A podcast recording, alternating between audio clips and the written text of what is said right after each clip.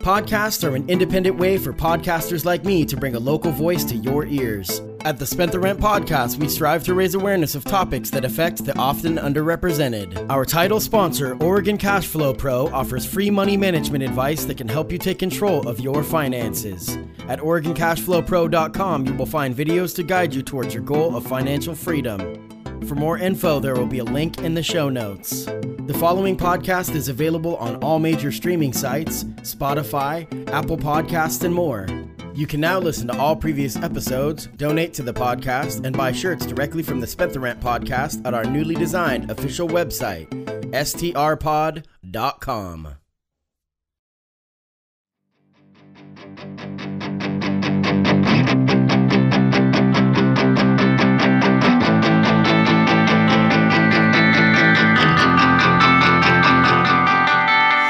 Welcome to the Spent the Rent podcast. I am your host, Patty Rose. My guest today is a former candidate for Oregon State Representative and Oregon's House District 12, Alan Stout. Alan, welcome to the show. Hey, thank you for having me. This is really cool. Uh, this is a bit different. I I've been asked by a lot of my audience to have. They're like, you always talk to progressives, you always talk to Democrats. You need to have people with opposite views, and so I've been racking my brain finding somebody that I could invite into my home. And I met you at the fair, and I knew that I could trust you because we had a great conversation. We talked for quite a while. We was did. about It an was a lot of fun. Me and Thomas Yuta. I mention him every episode, by the way. Hey, hey, Thomas. Uh, and we talked to you. We went up to the Republican tent, and uh, that, I think that was the day of the shooting, or was that a different year? Oh, I don't even remember. Either way, we had a great conversation, and I I kept your flyer around for a long time, and I meant to have you on, but then I was kind of there were so many things going on with the Mhm. election. I was like, I don't should I give him airtime? No, no, but but I wanted to have you on, so thank you so much for being here. Before we get started, I wanted to talk about what our goal is today. We aren't here to change each other's minds. We're here to give each other a chance to talk about our individual perspectives. I don't want to see us turn into a, a bout of whataboutism. And I can already tell that by talking to you off air that it's not going to. I mean, you're a stand up dude and you respect people with different views. Sometimes it doesn't come across that that's how I view things, but that actually is. I mean, I was I talk about it a lot on the podcast. I was raised by my Republican dad, which, you know, like a typical young man, my whole life's goal was to gain his approval. So I had to get inside of his mind quite a bit. And so I definitely feel like I'm confident in this in in talking to people with different views. And I actually share quite a few uh takes on certain issues as conservatives. But thank you so much for being here. No, it's really a pleasure. Thank you so much for having me in your house. And uh, Yeah. Yeah. So let's talk first about your campaign. You ran against John Lively, which is a tall order because he's kind of a, you know, he's been in office for a long time in Springfield and he's got a pool named after him, you know. So uh talk about your campaign and what you learned about the community. well, uh, first of all, John's a stand-up dude. I really respect him, and he was kind enough to let me, you know, take him out to breakfast. We had a really nice, a nice connection after the whole campaign. Uh, and I really wish him the best. And I think he's on some really good committees he- that he will do very well with. Um, John's really a moderate, and he's last of what we call the Mod Squad uh, back at the state capitol. Um, my campaign, gosh, there's so much to learn, especially not coming from a heavily political background. It was interesting to see the number of people that were excited about, oh, here's a candidate who's not uh, who's not a politician, who wants to bring a little bit more um, what the outside of the political uh, sphere in there. What happened was when we started to get some polling that I was I was just going to run the campaign. Hey, I'm going to run the campaign, give people a choice, you know, uh, do what I can. Uh, when we got some competitive polling, that's really when you know some other folks who who wanted to fund the campaign really stepped up, and that's where we got all the fun TV ads and all the other fun, uh, you know, flyers and mailers and everything else came out. Um, Forty-seven percent of the vote is huge. Yeah. And, it was a close one. I don't think any of us honestly expected me to get that far. Now, I think I would have been a good representative and I would have had a different take on a few things. That said, um, one of the biggest takeaways I think of this whole campaign is there's there's there's no free lunch and there's no easy street to getting there. When we when you hear about like the AOCs of the world or the yeah, I mean, I don't even want to say it, but George Santos is of the world, you know, he's he's a liar. But um, when you hear about you know these people that kind of skip the line, Mhm. it makes news, right? But 95% of the time, really, our, our political figures are people that we want to have been in office, have been in, uh, you know, on a committee, been on with sub, been with, you know, uh, uh, something involved with the community, so that they can see their track record, and be like, oh, they're not just coming from nowhere. Right. So when you there was a lot of money that came into that campaign. Where where was the big uh support coming? You know, was it mostly local or was did you get like support from outside of the area? Um, all within Oregon, but there's a lot of the big support was from outside of the area. That's- Yeah. that's the reality. There's Yeah. a lot of local support too, though. Sure. There's a tremendous number of either local donors, individuals, and a lot of times this happens on both sides. Um, you know, the lobbyists will look at a campaign and say, well, if you've got, you know, 20% of your support locally, they they fund the other 80% of that. And that Right. happens both Democrats, Totally. Republicans. It's the sausage. Totally. made. Uh, I wanted to talk about the the elephant in the room. There's no pun intended. Oh, Uh, the, the division in the country. You know, it's like Yeah. the vitriol, dehumanization of individuals for various reasons. Mhm. Why do people in this country despise one another? And how can we begin to listen and show empathy? And is it possible to make America kind again? it's, That's kind of a broad question, but it's a big question and i think um i think we have to be careful the squeaky wheel getting the grease because there's a lot of squeaky wheels out there and some of them really are angry. I don't think we got to hating each other. Hate, hate's a form of slavery in my mind. It's Sure. a form of you know personal slavery bitterness. It's like drinking poison and wanting the other person to die right? Um when i hate somebody else i'm losing everything and that didn't happen overnight. That happened drip by drip by drip and likewise you don't you don't get somebody to be bitter by just one experience. You get them to be bitter of a whole lifetime of experiences I, it's person by person and i don't believe in a big national program or a big national push uh, i'm a person of prayer i do believe prayer makes a big difference locally but i really think it's these interactions like just like this where we're having a conversation where we can stop hating each other stop getting scared a lot of times we're just scared yeah, absolutely. And and there's a lot of people out there that are unwilling to see it for what it is. I mean, it's a difference in opinion on strategy in a lot of ways. You know, there's there's not a, I always say that it's like you if you think that you're right when it comes to politics, then you're probably not. You know, because it's not that's not how things work. I mean, it shouldn't be about winning or it shouldn't be about being right. It should be about compromise and listening to everybody as much as possible and then democracy prevailing. You know, Right. I got a sign up there that's why I'm having you here. It says democracy includes those we disagree with. Yeah. You know, because we do have to come together. I saw someone like a Lauren Boebert that's not trying to bring people together, but she, you know, put out a tweet that said, like, gotcha, like this isn't actually a democracy, it's a republic. And it's like, it's both. it's literally both, you Mhm. know. And I mean, that's semantics, and I don't know what kind of gotcha moment that is. That kind of stuff, and it's it's done. I'm guilty of it. Sure. Of putting stuff up there. I definitely will say that I have made a conscious effort to stop attacking voters, and Mhm. I will eh, like on social media, yeah and I attack the candidates and the politicians because the voters are just caught up in this, and and the they're being pushed.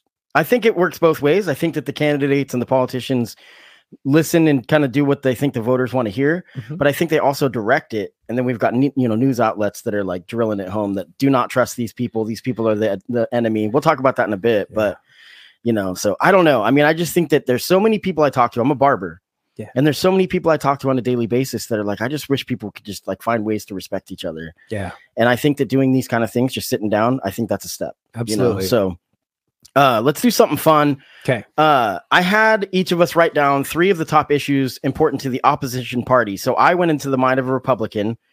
Uh, I wrote down three things, and you burnt some Nag Champa, not really, and wrote down three as a Democrat. So let's review what we wrote, and we'll talk about it. Uh, I'll go ahead and you can start with your first one. all right um are we doing the springfield democrats or doing national democrats I like you told me that you you know. So let's do. You can do both. Okay. So so so so, this is from Alan, Alan Stout from the mind of a Democrat. So I think this is a really good good practice because it, it's instead of thinking what you want, it's how you perceive what others want.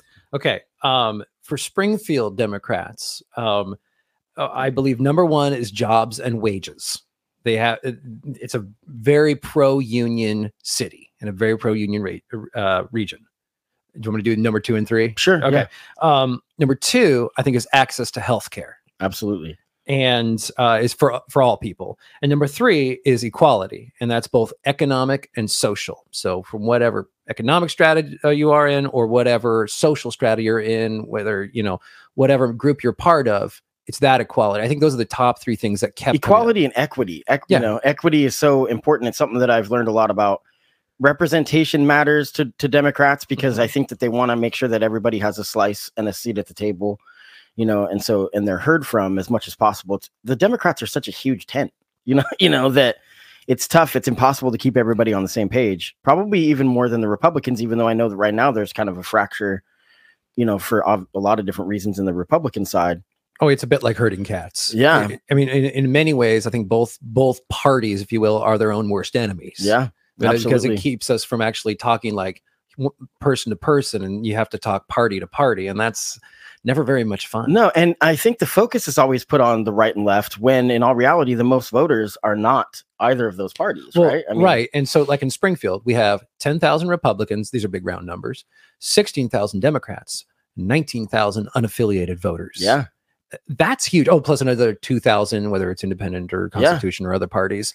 That's a huge difference. I think a lot of that number says a lot of those people just don't want to get the mailers. A lot of them don't want to, are just really disenfranchised. Yeah. But if you want to not get anybody showing up your door, register for either D or R. Yeah. you know, less people knocking on your door. is that true? Yeah, actually, absolutely, absolutely. That's funny. the swing voters you're looking for. The um, there's a lot. This is part of the you know when you're running the campaigns, you learn okay. There's modeling that goes along with every voter because because I mean I don't know if you knew, but um, your voter registration is a matter of public record, Yeah, and and so Yeah. anyone can look up, hey, what are you registered as, and you know. And there's also additional data that people buy and such. Both sides do this. Oh yeah, Uh, I'm it says, aware. oh yeah, he's he's a hardened Democrat or he's a hardened Republican. I'm, or I'm I'm apparently a sportsman because I'm a fly fisherman. I signed a petition once, so Wow. that's how they know. yeah. Because I'm a precinct committee person for the Democratic Party. I don't do a lot. One thing I've been really happy with since I've stepped up, I've done it now two election cycles. That I go to some meetings. I've been kind of slacking lately, but they they don't want me to stop. They're like, no, whatever sliver you want to give is fine because we need as much support as we can, and you've got your own corner of it. Uh, I don't like knocking on doors, and I don't like. I I got on the uh, texting people, and I texted a guy that was a registered Rep- Democrat because we were reaching out to registered Democrats. This was Right. before the primary. And he was like, you know, I hate the Democrats. Don't ever contact me again. I'm like, you might want to check your registration, you know. And it's just, it, uh, it's that's the hardest part is, is, and that's why I wanted to start a, a podcast like this where I don't only talk about politics. I, do, I, you know, next week or I, maybe a couple weeks, I'm going to be interviewing a musician. So it's like, Good. you know, it's it's not just about politics, but the goal is for people to see the uh, accessibility of the local candidates, Yeah. and that it's okay. We can our hair's not going to catch on fire if we have a conversation, even though I think we're both redheads. But uh, so it might it might already be on fire. Uh, so uh, my three things that I see important to the uh, GOP are this is a combo is the economy and inflation. So I think that Mhm. that's similar to the Democrats because of jobs and Yep. and wages uh, and the economy and inflation and and you know the, the issue I have with it is is that people are like Biden's economy and I'm like well is it, does it work that way and uh, that's a difficult thing Mhm. because I do think that the tax cuts that expired under the Trump administration had a lot to do with that you know so that people are like I'm getting left on my tax return uh but it's like yeah because of policies that were put in before you know we haven't approved a new budget yet so I don't believe uh, the second issue that I saw that would be important to Republicans is immigration. I know that Fox and a lot of the channels will beat their drum about uh, it's basically populism, is what Mhm. it is, and there's populists on both sides. There's Bernie Sanders is a populist, Mhm. you know about about uh, poor people, and and populism sometimes can be used in the form of what I consider to be racism, or you know, not everybody that's anti or that wants to limit immigration or secure the borders, not even close to everybody is a racist by any means. I don't think that. I don't believe that. You know, uh, but I do believe that it is a tactic used by Fox. Well, and and I, I'm just gonna jump in on Please. this. Um, one of the things that really grinds my gears. So so I go to a church and we're 60% Latino, and it grinds my gears when anyone anyone uses the term illegal. Like Yeah. I'm sorry, you're a human person. You're Sure. not illegal. Now, but then there's the flip side of it, which is the virtue signaling and saying no one is illegal. I'm like, okay, I appreciate that, but you're missing the point, which is to say we need strong borders, but, you- but we also really need to look at these people as human beings and Yeah. stop saying that. So yeah, no, I agree. I, I don't. I don't like spending time with people that call people Ill- illegal. No, and then immigrant. My third thing was crime because I know that that's very important. Security, safety, and and obviously how people see that in this country is going to be broad, especially if you're rural versus a city, an urban setting. Your experience with crime is very different. Like I saw something that I'm going to call him out. Rick Dancer was was uh, talking about on TikTok. I. I he popped up on my feed and and he was saying like I love Montana because you don't have to lock your door. And I'm like, well, yeah, any place in Oregon if you live if there's 13 people there, then it's going to be fine. Like th- that's the big issue of this rural versus urban debate. Yeah. And yes, I mean a city, you know, the size of Portland is going to have a different issue set even than the size of Springfield. right. You know, but you know the difference in strategy we can discuss. Crime is something I or, or policing is something I've talked ad nauseum on this podcast, and I I've been very fortunate to have a conversation with the police chief Yep. and asking questions about de-escalation. I'm very confident in the direction that the, the police department is heading after having to clean some things up and change Mhm. course. And I'm so far I'm I'm really happy with uh, Chief Shearer. So, you know, Yeah. they're charging people for bias, which I think is a huge step in Mhm. equity, like you had talked Mhm. about, and equality. Uh, so I think those are the, my three issues: ec- economy and inflation, immigration, and crime. I think those are the three most important that I see to the GOP. There's I purposely didn't add in some of the national, uh, you know, gender and that Sure. kind of stuff that people seem to cling to because I do I do think that it might get votes and it might drum up votes, but I don't think it's productive. Well, I, and um, if I can respond just to your Please do. assessment, I think I think that's I think that's reasonably fair. I mean, I think that really comes up. Uh, the immigration is not an issue for me. I mean, here it is in a way, but it also it isn't. Um, Sure. uh, I I think like one thing I would put on that list that maybe isn't on that list would be personal liberties.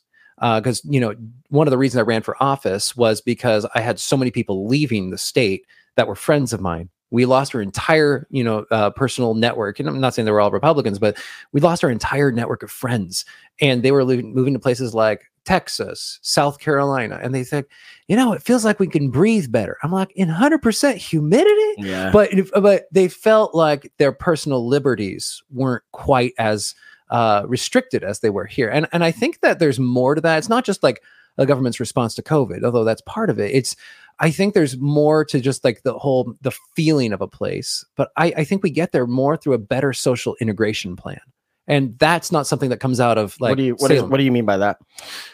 being able to talk to your neighbors. What are the things we do locally that enable us to talk to our neighbors more? Um, how walkable a city is. If it's if we have extremely walkable streets, we're much more likely to actually be out and actually talk to the people next to us.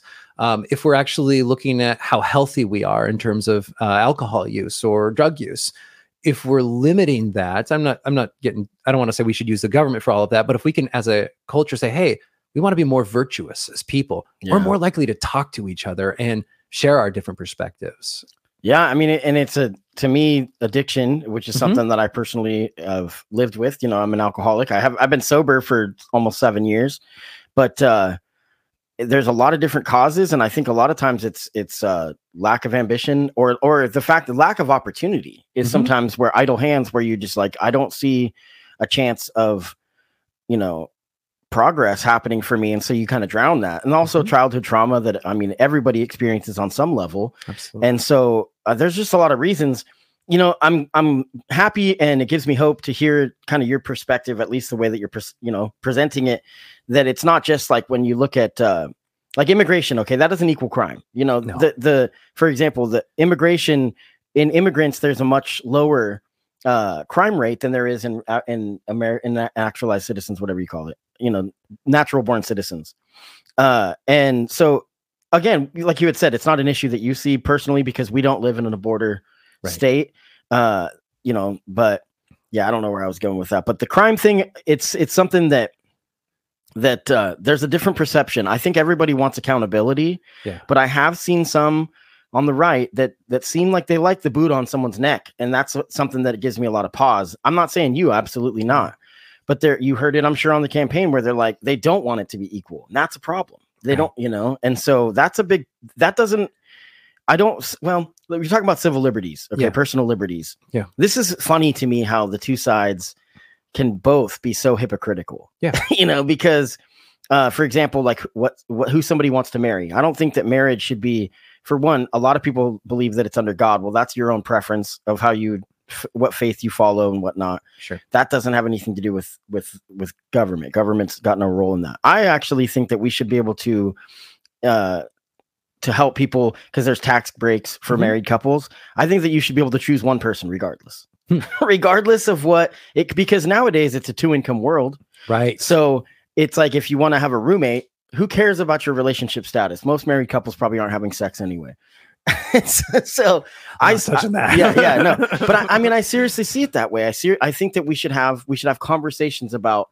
Let's just remove government's role in in personal Mhm. uh, relationships. That's your own business. Obviously, there's going to be issues when it comes to the trans stuff. With sports, is a difficult conversation. Mhm. Something people never want to actually talk about with, in good faith on either side. I feel like people are like, this is it's it's a non-starter for people, even though it's not as easy as people want to make it. Right. And, You and, know? and a lot of these things are so complex that I can't begin to, you know, ta- talk about them in the time we have together. But Right. um, I just say, you know, there's so much going into the conversations and there's so much that has to be done in terms of uh, nurturing positive conversations, but it's ultimately supporting people and looking at people as individuals, not Yeah. treating them like numbers. Absolutely. Uh, now, this is I want to talk briefly about national stuff, Okay. and then we'll kind of bounce back and forth. But our focus is primarily on local stuff Okay. because we can, me and you, cannot impact what happens on a national level. No. We can't. I mean, No. you know, but on a on a Springfield level, I think we both have have you know decent, valuable voices. So. Uh, first of all, do you think that Trump? Would you say that Trump and Fox News? Did I already ask this? No. Mm. Did you? Are Fox? Are Trump and Fox News the definitive powerhouse of the Republican Party. No. Okay. uh, and I, I say that because, you know, I grew up as a Republican and Donald Trump would never have been uh, a, a Republican in Right. Canada at all. He he's um it's how would I put this? The buffoonery and the self-aggrandizement and the self-worship of himself is just it's astonishing to me. I mean, I don't um, one of my favorite podcasts is actually what Trump can teach us about con law. Um, the, Ro- the Roman Mars does it. The guy that does 99% invisible. It's just, it's magnificent how they go through the craziness that is of our national politics. Um, I think the only hope I have is hopefully for him bowing out or getting soundly beaten in a primary. Yeah, I mean, when I first met you, the Mhm. first thing you said is, "I don't." Let me just when I, we Thomas and I walked up to the tent, we said we wanted to introduce ourselves, and you approached us and you said, "I, I want to be clear. I don't feel very comfortable with all these Trump flags." I don't. I, I don't. And, and um, you know, I don't care if, care if this costs me a primary. I'm sure it could. I Yeah. don't. I do not support Trump as a candidate. Period. Yeah, Now, did I agree with a bunch of his policies? Absolutely. and that's fair. And I mean, I, there was a number of things I thought, you know, I think Amy Coney Barrett's a fantastic conservative, I, arguably conservative, but a fantastic justice. She's got all the credentials. She's a sharp woman, and I think that she has. And, I'm also saying like- that because being a, a She's Notre like 12 fan. years old, so she'll be in office. Or you no, I'm break. just kidding. No, and and that whole that whole Supreme Court thing again. This is it's it gets so ugly. It I, I think people need to do their research on Ray Bork. Yeah. and and how uh, Mitch McConnell had a vendetta against the Democrats, namely Joe Biden, Mhm. for Ray Bork. So look that up about the Supreme Court. There's it's it's it's wild how that whole thing has gone down. Sure. You know, where it's like we are not going to have anybody that's moderate on either extreme. I think the Democrats have made more concessions in the times that they were. You know, Trump, that's what Trump's success was as president Mhm. is that he appointed a far right swath of people to you know to office. And I think that's why he was the most newsworthy. I say successful, not that I wanted it. I'm just saying that that Sure. was very, you know, productive for the goal. And then the stuff with Israel that that I want to get your take on this. Okay, so this is a tough one, and I'm not ever going to criticize anyone's Sure. faith. I had a guy on talking Sure. about the Black Israelites, and that one could be perceived how it was. All I was doing was having a conversation. I Sure. I wasn't signing off on it. I was really hesitant to push back because my guest was an African American man that I felt like just I wanted to give him a chance to be heard, you Mhm. know. And so uh, my goal wasn't to be like, no, actually, it was it was to listen. Mhm. And but uh my in the in Revelations they talk about the destruction of Israel is necessary for Jesus to come back. Mhm. Right. This is this is just in the Bible, right? So this is and this isn't like some conspiracy or any. This is literally written in the Bible. And I see evangelicals always Republican. There's no such thing as I don't think as an evangelical Democrat. but- Unlikely, no. But, uh, but I see evangelicals going to Israel and just praising the the locals and saying I love you so much. And the joke I always want to make about it is like they're like, "Can I get you a cookie? Do you need a pillow? Because I mean, we love you, but the, you know, once you get destroyed, then that's when our things can happen." I, this is why I am concerned with faith Mhm. interjecting with politics and and legislation being written based on faith. the good news about the book of revelation so so my master's Sure. degree is actually in theology Okay, believe cool. it or and and um and so what we actually look at as i'm a roman catholic i'm not an evangelical i was raised in the evangelical world so i'm familiar with it the good news about the book of revelation is it's so confusing you can't actually make total sense of it all. Right. so that anyone that says well this has to be destroyed before this happens i'm like okay that's one reading of that.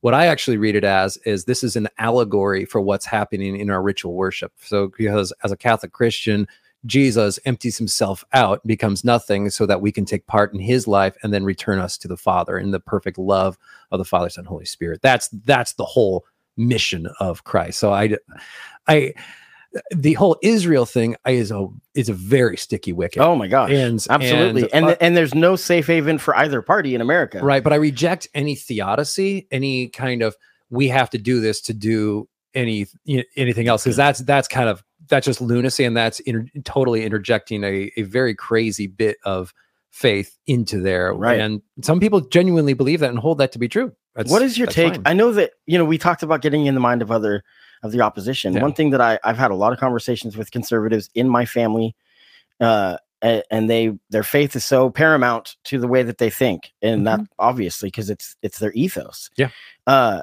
and they a lot of times talk about wanting prayer in school. You know what do you what do you feel about that? I mean, it, it's it's tough because of course it's like we have to make sure that everybody's getting represented in this Yeah. because there's different beliefs. I'm a Christian in in many ways but there's also Mhm. times where i i very much so doubt and don't know if i want a definitive answer which i've been told by someone before. They said if you don't know if you have faith then you don't. And i disagree with that to an extent because mine isn't definable sure. you know and and it's all inclusive. So sure prayer in school we want to touch that prayer one? in school yeah. Um oh goodness. So- obviously the civil liberty would be you'd be allowed to and that should always be hap- the, be Right. the thing. Yeah yeah it should always be allowed. Anyone should be allowed. There's it should never be compulsory because you can't compel prayer. Yeah. Like like that doesn't make any sense. Then you're actually then you're actually compelling sin because it's a lie. Yeah. And i'm sorry you're not going to convince me to lie about something that doesn't work for me because then i have Yeah. a conscience and it's that. Um but i will say that like if there were a group of muslims that wanted to start a muslim school i'm i am pro school voucher and i understand people get really scared when i say that because but the reason they're scared is because they say so you want to cut public education? I'm like no no no no no. Stop you're not listening. Um i'm not saying that at all. Let's run the hypothetical that every teacher keeps their jobs who are, by the way are underpaid. Let's figure out a way that the public and the parents can work together a little bit uh, more uh, more col- intelligently The dollars that are being paid to the state towards the education budget the $12000 a year per child how can we spend that better? And, and i'm looking at and there's been some really thing, interesting things i've seen where um, typically students with special needs have gone to the public schools. Well that's where they had the resources. Although sadly i've seen some cases where it's like they actually haven't had the resources and then a lot of kids on the fringes um, to the credit of some of the catholic schools in in town have been willing to take them on knowing full well yes this is going to be an additional investment. This is going to be an additional cost to our bottom line i'm just thinking to myself you know what would happen if we if we gave the parents the opportunity to live out their ideals no matter what faith they were? Yeah. Um, you know, you want to do it more Waldorfy, do it more Waldorf, more Montessori, more, you know, NPR should have its own school if they want to. I Yeah, mean, snarky, but uh, Now, is it true that the the national uh I don't expect you don't have to know this because we do have Google, but is it true that the national uh Department of Education didn't start till like the 1980s? I couldn't, I do Okay, not know. so I'm pretty that. sure that like you know I'm gonna Google it. Okay, curious Google, because- I'm, I'm curious. Yeah, because because I I was my dad was telling me about how it was when he was a kid, and he's like it was Sure. way different, and you know because they wanted kind of a national. Let's just do this, okay? So this is fun. when was uh, the Department of Education enac- enacted federally? 1979. Wow. 1979. And so, you know, my I mean, that is a shock. Mhm. Bec- I was born in 82. Right. And so the idea that states were up until 1979, when I heard that, I I, I got to be honest, it kind of changed. I think it's a, it's a good intent Mhm. on public school. And uh, hear me, this is going to probably ruffle feathers, but I heard that and I was like, okay, wait, we survived up until that point. Now, my concern with what you were saying is equity concerns, Sure. right? Where there's when it's vouchers, there's there's you know, it's like with um homelessness, the the argument is like a, with the mission it's like well you got to go to church and things like that and so that's a whole different issue i'm just saying that in a voucher program who there's somebody that's making those decisions Right. that comes from a position of power Yeah. and that's a difficult reality Well, I, I think this is kind of we're getting a little bit theoretical here, but I think this is important. So I don't ever think about the United States as as 50 states. I actually think about 3,100 different counties. We have 36 in Oregon. Um, I'm interested in in- in the 1970s and 80s. There was a real move politically to concentrate all of this power into the state level, and that was done in the name of equity. Now, I I appreciate that because, you know, let's say we're in Wallowa County and the roads are really rough, but maybe they just can't afford to keep up that much road because roads are very expensive to keep up, believe it or not. Um, the, the, uh, what I, can understand a state needing to normalize or, or make an equ- equilibration between the very wealthy counties to pay for statewide projects. But generally speaking, my approach to everything, and you know, had I won the election, I just said anytime I have an opportunity to vote to give power back to the individual counties, I would do it. Um, I think that's where we can make better decisions is on a county level and not at this state level because Wallowa County is completely different than Lane County, completely different than Multnomah. And so, i agree and it's tough because the funding right, is going to come from again it's the urban versus rural thing Hey. it's like the funding is i mean that's the difficult Well, thing I'm gonna. I'll give you an international example. So, uh, my wife and I we lived abroad for the first three years of our marriage in Spain. It was great, and it was. Uh, we can talk healthcare in a minute, um, but um, healthcare was great. We lived in Navarra or Navarra. Uh, they they had an awesome healthcare system. And what happened was all the taxes first went to their foral, their their local government, the, the kind of the county-wide government, before it went to Madrid.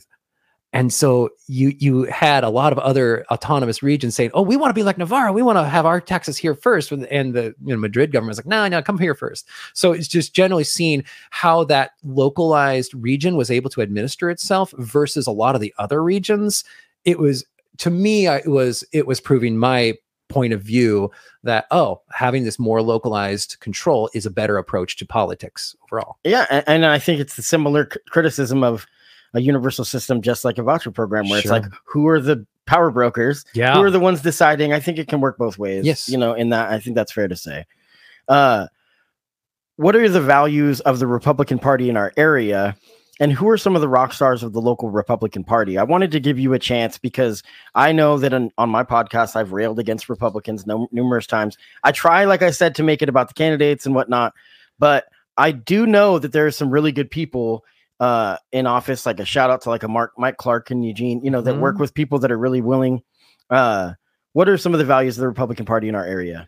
Well, I would say personal liberty. I would say focus on small business. I know focus on the family. I think those those are really things, and I don't think they're trying to define too closely how the family should be. And that's, I mean, to the credit of many of them, um, personal liberty is huge. It's huge, but um, I would say the heroes. th- This is this is tricky because the Republicans don't have a lot of elected officials in That's a good point. our our area. It's true. I mean, a good point. um, now I will I will push back on some. I've been listening to your podcast for a little bit, and I'm gonna just say you got to have David Loveall on to speak for himself Yeah. because I think you'd enjoy talking to him, and and you could have a a. Um, he's a lot more cantankerous than I am, and he he'd push back. I'm Oh, sure in some ways. Um, yeah, and and and David Loveall, like that brings me into the segue into the Sure. next thing. So I do like what it's true. Uh, Well, real quick, one more thing about the the rock stars though. Yeah. Who's the first person that comes to mind? I know that there's not people elected official during your campaign. Who was something that somebody that just always was there? You know, in the Republican Party, somebody that's really reliable. in Springfield. sure. I mean, I would just talk about my friend. I don't know if I can say. It. I mean, I'll I'll call him Jeremy. I'm not going to say his last name. Okay. Okay, so Jeremy, um, uh, just because I won't, I won't say anymore. He was so willing to help me out, to knock on doors together, to be my other, to talk about things with, and you know, he would he would push back on certain things. He would suggest different things, and he was just with me all the time. He's just an employee, right? He's he um he- he's just a worker and he loved what we were doing loved what we were up to you know different faith life than i have different family life than i have um and but genuinely just wanted for the good. And I, I think the only other thing i would say is um so this year was the first year where they actually had a candidate for every uh, every every single district had a candidate a republican candidate on the ballot. So it wasn't just you know no republicans filed. Um, and i would say 80% of them were the, were very similar. They were decent people. They wanted the best for oregon. They wanted the best for those around them and the best for their voters and they were just very nice and easy to get along with people. So humans. And and i think yeah there's some couple scuzz buckets, but you know that's going to be in every party. Yeah, absolutely. I think that uh, if if you were to ask me that the rock stars of Springfield's Democratic Party, uh, I would say I'm just going to think of two. I'm going to leave out. Obviously, there's tons, but uh, we're going to talk about homelessness in a minute. So Chris mm-hmm. McAllister, Chris McAllister is somebody that. Um, I think he actually isn't a Democrat. Now, now let me rescind that. I think he's an independent. And but Chris works. He's he plays footsie with the Democrats, yep. but I think he probably plays footsie with the conservatives too. He has a lot of uh, uh, issues that he shares with the Democrats. I know that caucuses maybe with the Dems, but he is doing tireless work for the homeless mm-hmm. community in Springfield and in, in Lane County as a whole. And I think if you see Chris McAllister's name on a ballot, especially in a board, mm-hmm. I think that he's somebody that would bring something amazing. He does it anyway. He's yeah. always at the at the at the meetings commenting and giving giving his input because he's on the on the front lines of homelessness. Mm-hmm. The second would be Springfield, like you said, your your church is a, a very strong Latino community. Yeah.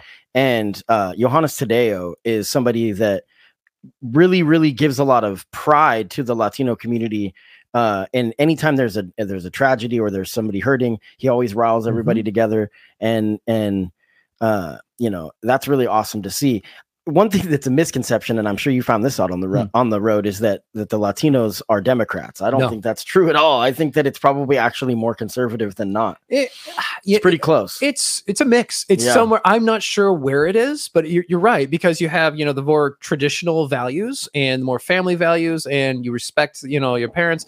The biggest word with the Latinos that I'm know well are is respect you know and they don't want the children going to school to be learn to be disrespectful to their parents or their grandparents. That's like the capital sin sure. for the latino community. That's more of the monolith because obviously yeah. it's not a monolithic community. And, and, with immigration there's going to be there's going to be people that are uh, maybe you know second uh, generation american or maybe first right. that they've a lot of oftentimes we'll look at it different. Like when you know the way that we got here, it's kind of interesting where it's like almost like they're pitted against someone across the line that might look just like them. Now I'm going to tell you. Uh, uh, now we did a little uh, voter registration drive at church again, and um, and it was the we had two people register to vote, which is fine, absolutely fine. You know, it's just hey, I'm there to offer, and it broke my soul one of them the only one of them registered unaffiliated and the other one was a democrat. And it just i was like oh this is this well, hurts. That hey, was fine. the, hey that was there democracy. for that's democracy that's the, you know i actually i don't know if i'm supposed to say this but as a precinct committee person one of the jobs and i think both sides were doing it watching the ballot boxes yeah.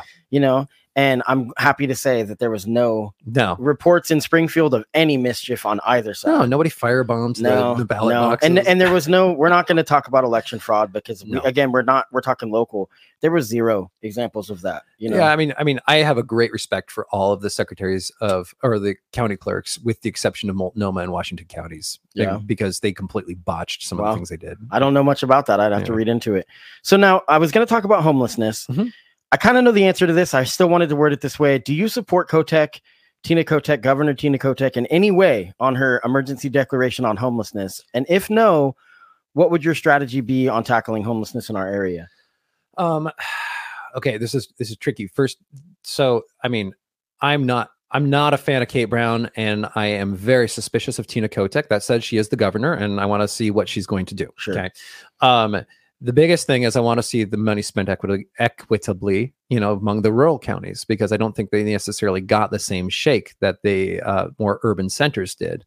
Um, uh, this comes back to how a Republican sees the Democrats, which I think if I were to put a one word, what's really important is infrastructure using the system. The systems are very important. The structures the the bureaus the policies. This is what we've built over time. And for a republican especially one with no political previous history it's sort of like a wrecking ball to their system. And so um I don't have a lot of faith that those funds will be spent wisely especially when we're talking about big state programs that are here to uh, to alleviate the s- things that we're struggling with on a local level. And so I'm always suspicious of that. I'm honestly grateful though that she chose to spend the money because there are so many cool organizations like you're saying that are doing amazing work to help the homeless. And so it's really a matter of the devil's in the details. Are we spending this the right way? Are we are we finding the right organizations that are helping the most people? Um, on your uh, podcast with I was with Shelter Care, it's just not enough is being done, Yeah. and there's so much There's much never enough it. funding. There's never enough funding. I mean, and, and, and, and then the Republican in me will say, well, we haven't built enough houses because fundamentally the market is such that there's way too much demand for too few houses. right. and And this is why we never have a safe haven. It's No. because because like we have builders. There's been some tax cuts that have been offered for uh, if you build low income housing. Sure. And then, especially in Eugene, you see, you know, university housing going up for that's going to be three thousand dollars a month for a one bedroom apartment or more, and and it's not fixing the problem. No. They and the argument that uh, I can't remember the guy's name, but the dude that was uh, building the new Fifth Street Public Market, he Right. was he was trying to get these tax breaks, so Right. because he's like, well, if I do high income housing, it opens up low income housing. Like, oh, Right. that's not the answer. We need all of it. We the, need, you know, the market is against equity in this Yeah. case because the market forces on housing or so much. The great the great travesty, if you look over the last you know 50 years, has been the 30 year mortgage. It has financialized our houses, which never should have been financialized to begin with, because people need a place to live, not not to. It used to be that you know housing was maybe five to ten percent of your total net worth as a family when you were saving for it. Now it's like 80 percent. right. And people like, well, I got to cash out and move to Arizona because I want to have money for retirement. It's playing the game. It's playing the It stock is- it- market. it is. It's become a stock, and that's that's an evil thing. So we could actually, as a state, do something differently if we're interested in creating greater equity within the housing market. But that only solves a little piece of this whole thing. It actually takes a lot more of the local approach to this. Um, I don't love housing projects. I don't want to see this is the area for Section 8 housing. This is the area of low income housing. I think that's a huge mistake. I think much more exciting would be like, hey, we have an ADU and we can afford to put somebody who is otherwise living in a trailer into an ADU.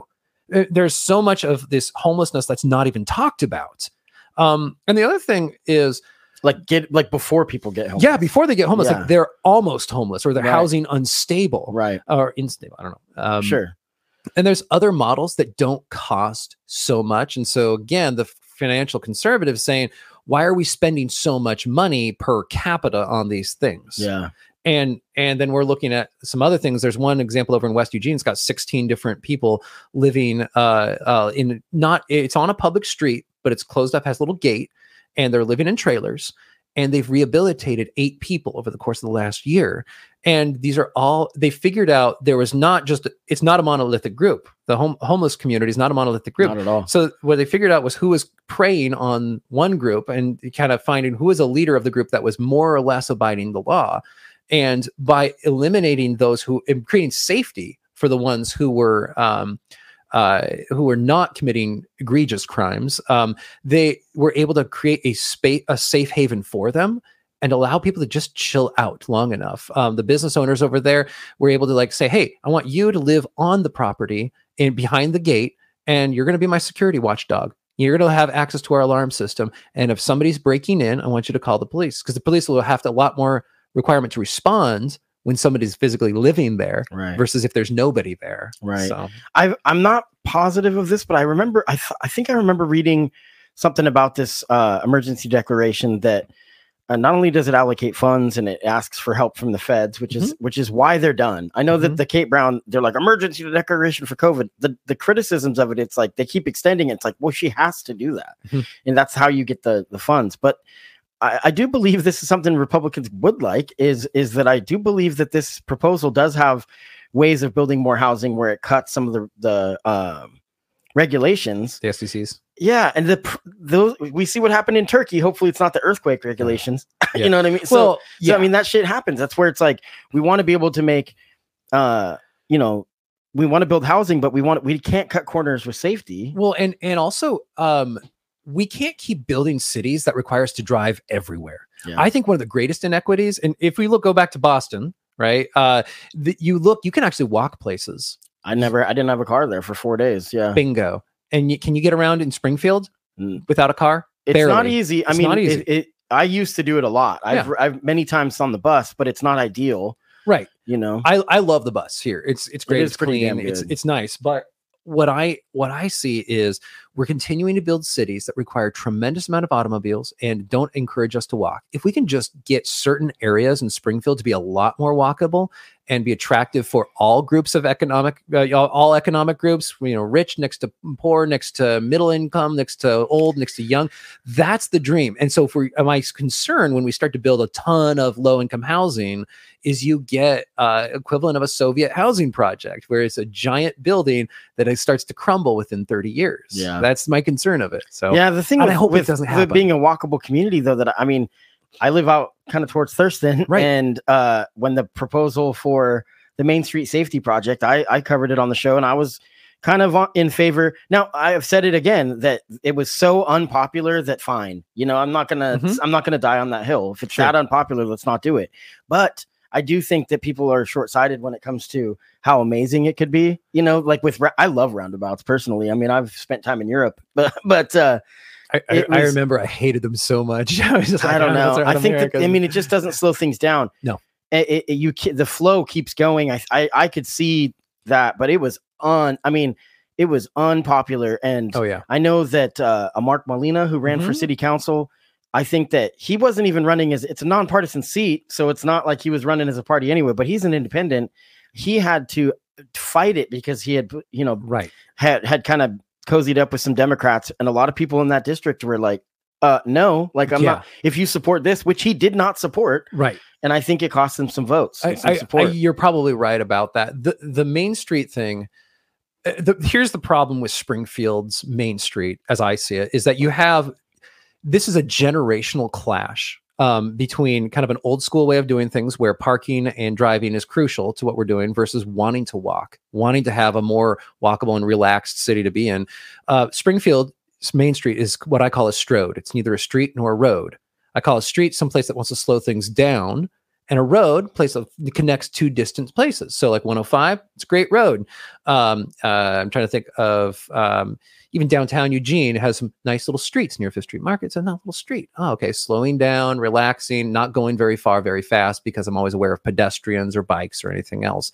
But when you put combine those two, you try and get uh, both those things to going together, you end up with what I call a strode, and that is just it does neither thing well.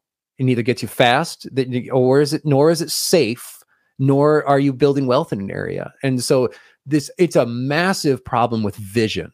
And um, if you have a reluctance to actually change your approach to it, I don't think you're going to get very far at all. And and you have to include the citizens at every step. I don't know how many times people businesses would say, "I am so frustrated that I just now I'm hearing about these roundabouts." yeah, just and now. and it was going to be substantial. I'm pretty sure the Yeah. Dutch Bros would be gone, and there was a lot of stuff about it. Oh yeah, But so before we got a lot to cover, so sorry. uh you're good uh but david loveall uh i david Lo- lane county commissioner david loveall has talked about folks having skin in the game and how businesses in, is the solution to homelessness do you agree and how do you see that coming together to help those in need in our community quickly Yeah, it's half the solution. And part of this is that same park that I was talking about, where you have business owners saying, hey, we're going to basically adopt this group of people over here. Um, and hey, these are some very reasonable places. There's a bunch of places where if you have somebody who is living on site, yeah, it's in a trailer, but if you have somebody living on site, that can be another place for a home on in an industrial property, in a commercial property in the back. Um, that can be a really nice watchdog for a lot who, of people. who would make that i mean it would have to be It the, comes from the the individual kindness owners. of their heart you know Well, yes and no, but you look at them not as the other. You stop looking at them as homeless folks. You start looking at them as your neighbors. and yeah absolutely And And one thing Shelter Care told me was Mm-hmm. The statistics do not support the facts that people are moving here for homelessness. The homeless community, I don't know the exact number, but it's it's oh, a majority of the people are are 10 years or plus lived in Oregon. I think the confusion that a lot of folks in Springfield have is like, why is Eugene so much more concentrated with homelessness than over here? And there's this trouble. That's where the services are.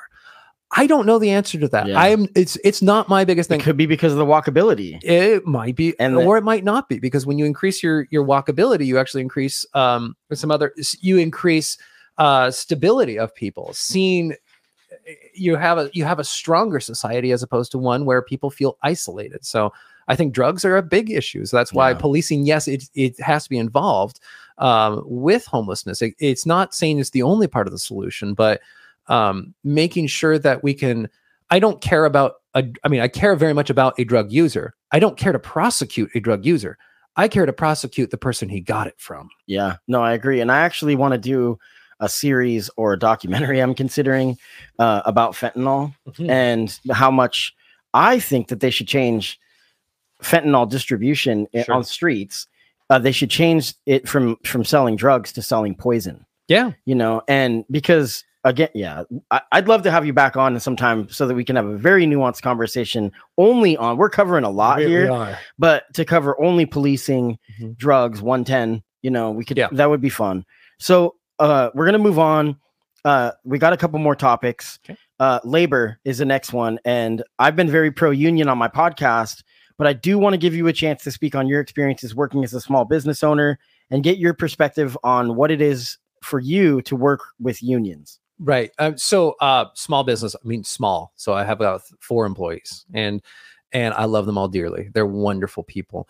We're not a union shop. And the critique what kind of company uh, we're, we're a small building materials wholesale distributor, so I buy and sell rebar and cedar shingles. Kind of it's random, pretty exciting I, will. well, uh, it's awesome it's well, it's very uh, oregon uh, rebar rebar is the biggest recycling operation in the pacific northwest Wow. we take them all your auto scrap from those auto yards gets processed in mcminnville and turned into beautiful bar that builds your foundations so Yeah. there um, no, it's awesome. And this is it- real quick. This Yeah. is one thing I think is a misconception Democrats believe is that Democrat that Republicans don't care about the earth. I think that is complete bullshit. Like Yeah. they absolutely do. we want clean it's- air and right, clean water Right. So go on. So- okay but um rebar uh i'm so sorry You were talking about your business and it's Yeah, a small, small it's a, business. it's a small business, right? We w- there's a few areas that, as a small business, we're really struggling, and one of those is being competitive by healthcare. When when we don't have, I mean, again, that's why I propose a healthcare voucher, but I'm as opposed to a single payer system. Um, keep in mind uh, the the single payer systems that are effective in Europe. Um, especially in Spain, I'll use that example. Um, that wasn't a result of a leftist movement. That was actually a result of an autocrat right wing dictator who established these things. And I don't think most people want me to be promoting fascism. Yeah. And so that's that's where I, I get very very prickly. There's healthcare in general, like universal healthcare. They- yes, in, in terms of how it came to be in place. I think it's go So, ahead. I'll let you finish and then anyway, I'll talk about it. Anyway, um, but here here in the states, so so I would be happy to turn to union labor. I reached out for um uh to look for a truck driving position. Well, the issue was I couldn't kind of um, pick and choose certain employees. I either had to be an entirely union shop or a non-union shop. And you know, as a business owner, the one thing I want is I want people to show up for work and work hard and do their job well.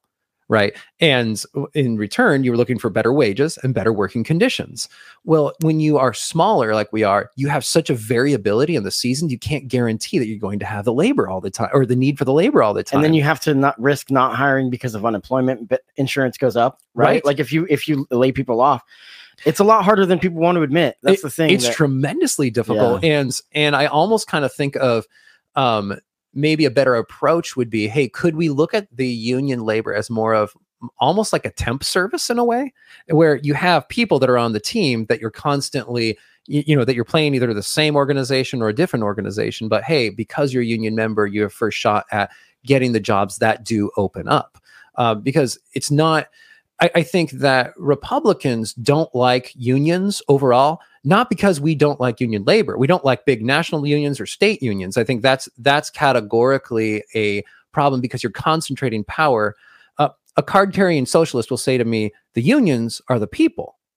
I will respectfully say that's very idealistic and a little bit wrong-headed because what happens on the on the union leadership level is we end up always funding the opponents of republicans because we're typing the republicans as union busters. Well no I'm sorry if you tile me a greedy capitalist, but I'd rather have people w- show up to work than not show up to work. right. So- Yeah, th- there's this. I remember in 2009, the Tea Party movement was really strong. It was basically taxed enough already. I think is what it Mhm. was, and and that has is very much still strong in the Republican Party. Mhm. And there was a there was a thing though. We're not, you know, we talk about business and small, small, small business. That I'm all for that. Listening Right. to those people. What I'm not for is the crybaby corporations. Right. You know, you know, and when the argument of massive companies like Walmart, for example, that are like, I'm not gonna, I can't, we can't pay healthcare. We're gonna give everybody shorter, uh, you know, not enough hours. But there's a joke that there's three parties sitting, three people sitting at a table. Mhm. There's a, a Tea Party voter, a corporate CEO, and a union boss. The corp, there's a dozen cookies sitting between them.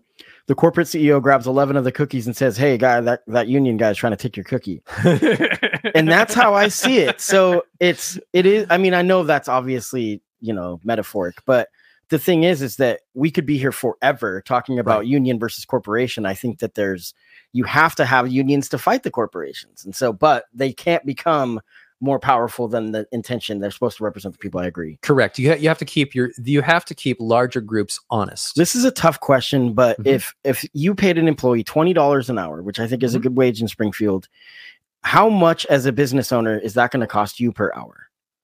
Roughly. Sorry, can you? So if you pay someone twenty dollars an $20 hour, they are taking home twenty dollars an hour. oh yeah, how much roughly, roughly would it as you being the business owner with Social Security taxes? Uh-huh.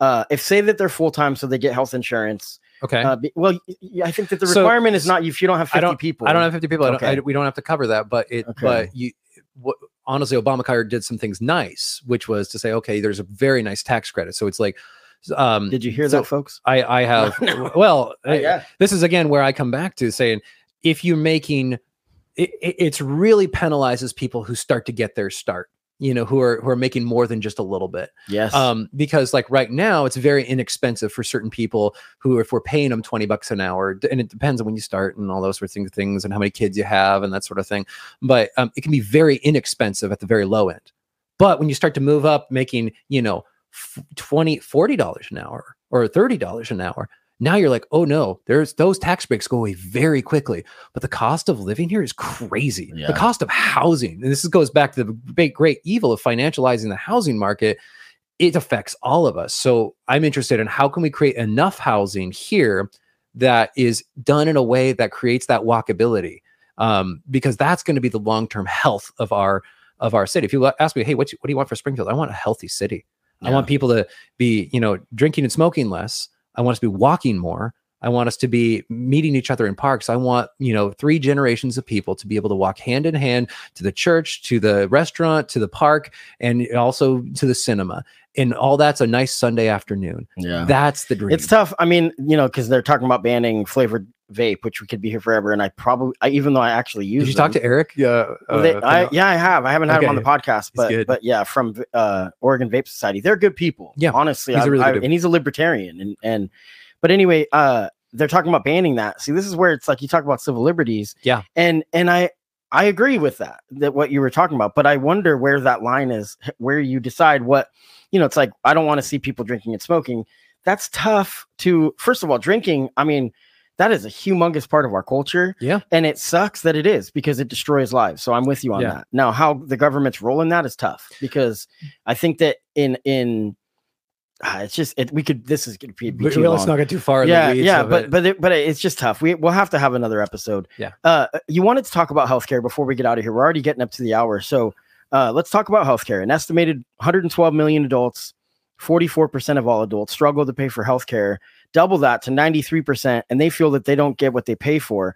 I've advocated for universal health care. I do want to say this first, but I will hear your perspective on why you are more interested in like a voucher program.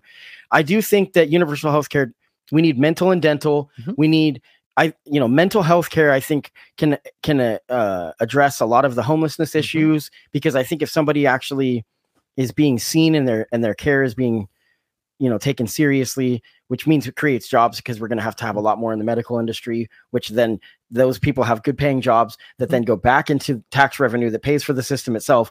I don't think it, it- everyone looks at it like socialized medicine. That's not what it is. It's a way to pay for it. So it's a way that i've heard proposals that maybe you could charge like 4 to 8 percent right. you know, eight is a higher number, but eight percent I think is still less than what people are paying for their health insurance, and you would get to go and just get seen. Now, wait times could be long if more people are insured, but that is a dark reality when someone says, I don't want to do this because I if you're seen now, I have to wait longer. Right. That's like saying I'm not going to give you a piece of food off my plate because then I would have less and you'd have Mhm. some. Mhm. and so so I'm a huge believer in universal healthcare for the simplicity of it, for the fact that people don't have to question. Like you had said, you lived in a place where it existed. Yeah. And you go to the hospital and instead of getting a bill, you get a parking voucher. Yeah. No, oh, So- and, and and I remember, you know, I, I was like, I had some sinus infection or something. I was like, hey, I think I need to see a doctor. And like, okay, well, for next appointment's at eleven o'clock, and it's eight o'clock in the morning. So okay, I can wait a couple hours. You know, so I go back That's home. not too bad. no, it's really not too bad. Same day, and then I think the doctor was on time. Waiting room was spotless. Uh, the doctor was a real doctor, not even a nurse practitioner. Shout out to all nurse practitioners, you're awesome. But just saying. And then the the medicine that that got me over it, the antibiotic was like sixty cents. So, but I say that to say, um, you had a system that was implemented by an autocrat, and you had that is a real tough thing. So it's the transition. Change is easy. The mental change, oh yeah, you know, change to that is easy. The the actual transition is extremely agree. painful. I agree. So that's why I- I, I suggest as a middle ground could be a voucher system so that we're saying, okay, it's not coming out of your pocket so heavily, and you choose whichever company feels like is is representing you best. What did you think about Pete Buttigieg and his his and uh, you know I think it was a step, but he's like universal health care for those who want it. You know, because the thing I have a problem with it is is that you're already going to have to pay for it, even if you're not getting it, because you have to pay for the people that that want it, Yeah. even if you didn't take up. I don't know how that works. If you're if you're because I don't think you can choose to be exempt from it. No, know you, really you know what can't. I'm You saying? really, I mean, you can. So you could do a pri- public-private partnership, and I'm a big fan of those. And this goes back to kind of education questions. Like, yeah, it's public and private together. And when we put restrictions for no good reason, when we put ideological restrictions on how the money flows, that's I think where the problem is. And I'm not an ideologue. That's a conversation starter because I, you know an example of public-private hybrid is like Willamalane. Yeah. and that and they are as successful as you get. You know, Yeah, and I mean, so You gotta. That's and but then, then there's also trans tension, of course, between the city and Willamalane. You're gonna because Sure. you're now you have two different organizations that are running together. Now I love Willamalane and I love me some Springfield. Um, but we got to make sure that we're doing right glove, left glove, and we're working together because I think Willamalane could be that missing link between what the walkability, really connecting the entire city, being those blood vessels for the city through which people can flow, and now you get your walkability. sure. And now you get Springfield Yeah. being the most, you know, healthy city in Oregon. All right. Well, we have we, we covered a lot, and so uh, you know, obviously we bounced around, and but I do appreciate you You coming on and giving me your perspective on some stuff. Look, neither of us died today. That's good. Uh, so last question: What is the future for Alan Stout? Is that you're, you're going to run again? I'm sure. Uh, I, I, I would never run against Mr. Lively again. He has my respect, and um, hey, my hats off to him. wow, that's a so. bold. He may be. I mean, he's he's he's he is solid, and I wish him many more years. I really do. Um, I want to be involved. Uh, my hopeful is to be on the. I'm hoping to earn a spot on the planning commission because that gets you involved with a lot of the changes, and there's a lot of education that goes on with it. Planning commission is like is more of a jury type position where you're trying to assess does it follow the law, not or does it follow the ordinance, not what do I think personally. sure. Yeah. Well, hey, Alan Stout, thank you so much. You too, It's Patty. been a treat to talk to you. Look, this is an example. You guys can go and you can have conversations.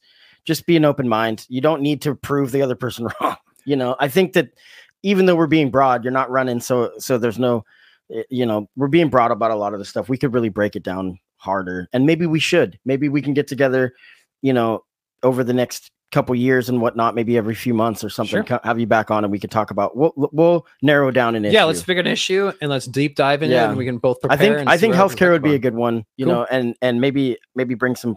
I mean, I know you are down to debate, but bring someone on that maybe I'm not. I'm not, I'm not a politician. I'm just a, a citizen that started this. I'm very underqualified to do this job uh, as a pod as a podcast host, but I'm learning as we go, Yeah. and and talking to people like yourself is a big part of that. So I appreciate it. This has been fun. It's really been a pleasure. Yeah, Thank thank you so much me. for coming. All right, we're gonna get out of here. We're gonna end this with a song. This is the song "Improving" by Imperfect wanna let you know where I'm gonna go if you help me grow. I don't think that you know me as some.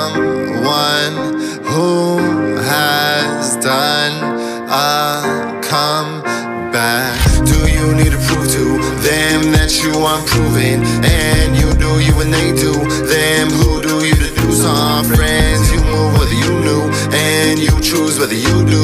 Friend knew you with a proven pen. So when I the silence? Been sidelined by compliance, and I'm fine with not trying. Sin, it's time to apply lessons. Confined when the timing fits. If I can survive this thing of not being honest, then I'm not gonna die being honest for the first time. I find time to diversify my rhymes, but it's still my pen. Why have I not gotten in? I'm tired of the silence and still scared of compiling. Damn, wish I was a nicer friend and I was a better man. Do you need to prove to them that you are proven? And you do you and they do them. Who do you to do? Some friends you move whether you knew, and you choose whether you do. Friend knew you with a proven pen, so who do you lose when I'm sold by logo? Whoa, no hope in a photo. So I hope that you know I wrote those flows. Hope you know I'm so mad when I don't show growth. Cram on my soul so low that I won't know if dope has shown in my flows. Shown in my flows. Shown in flows. Shown in flows. What have I shown in flows? What have I shown in flows? What have I shown in flows? What have I shown?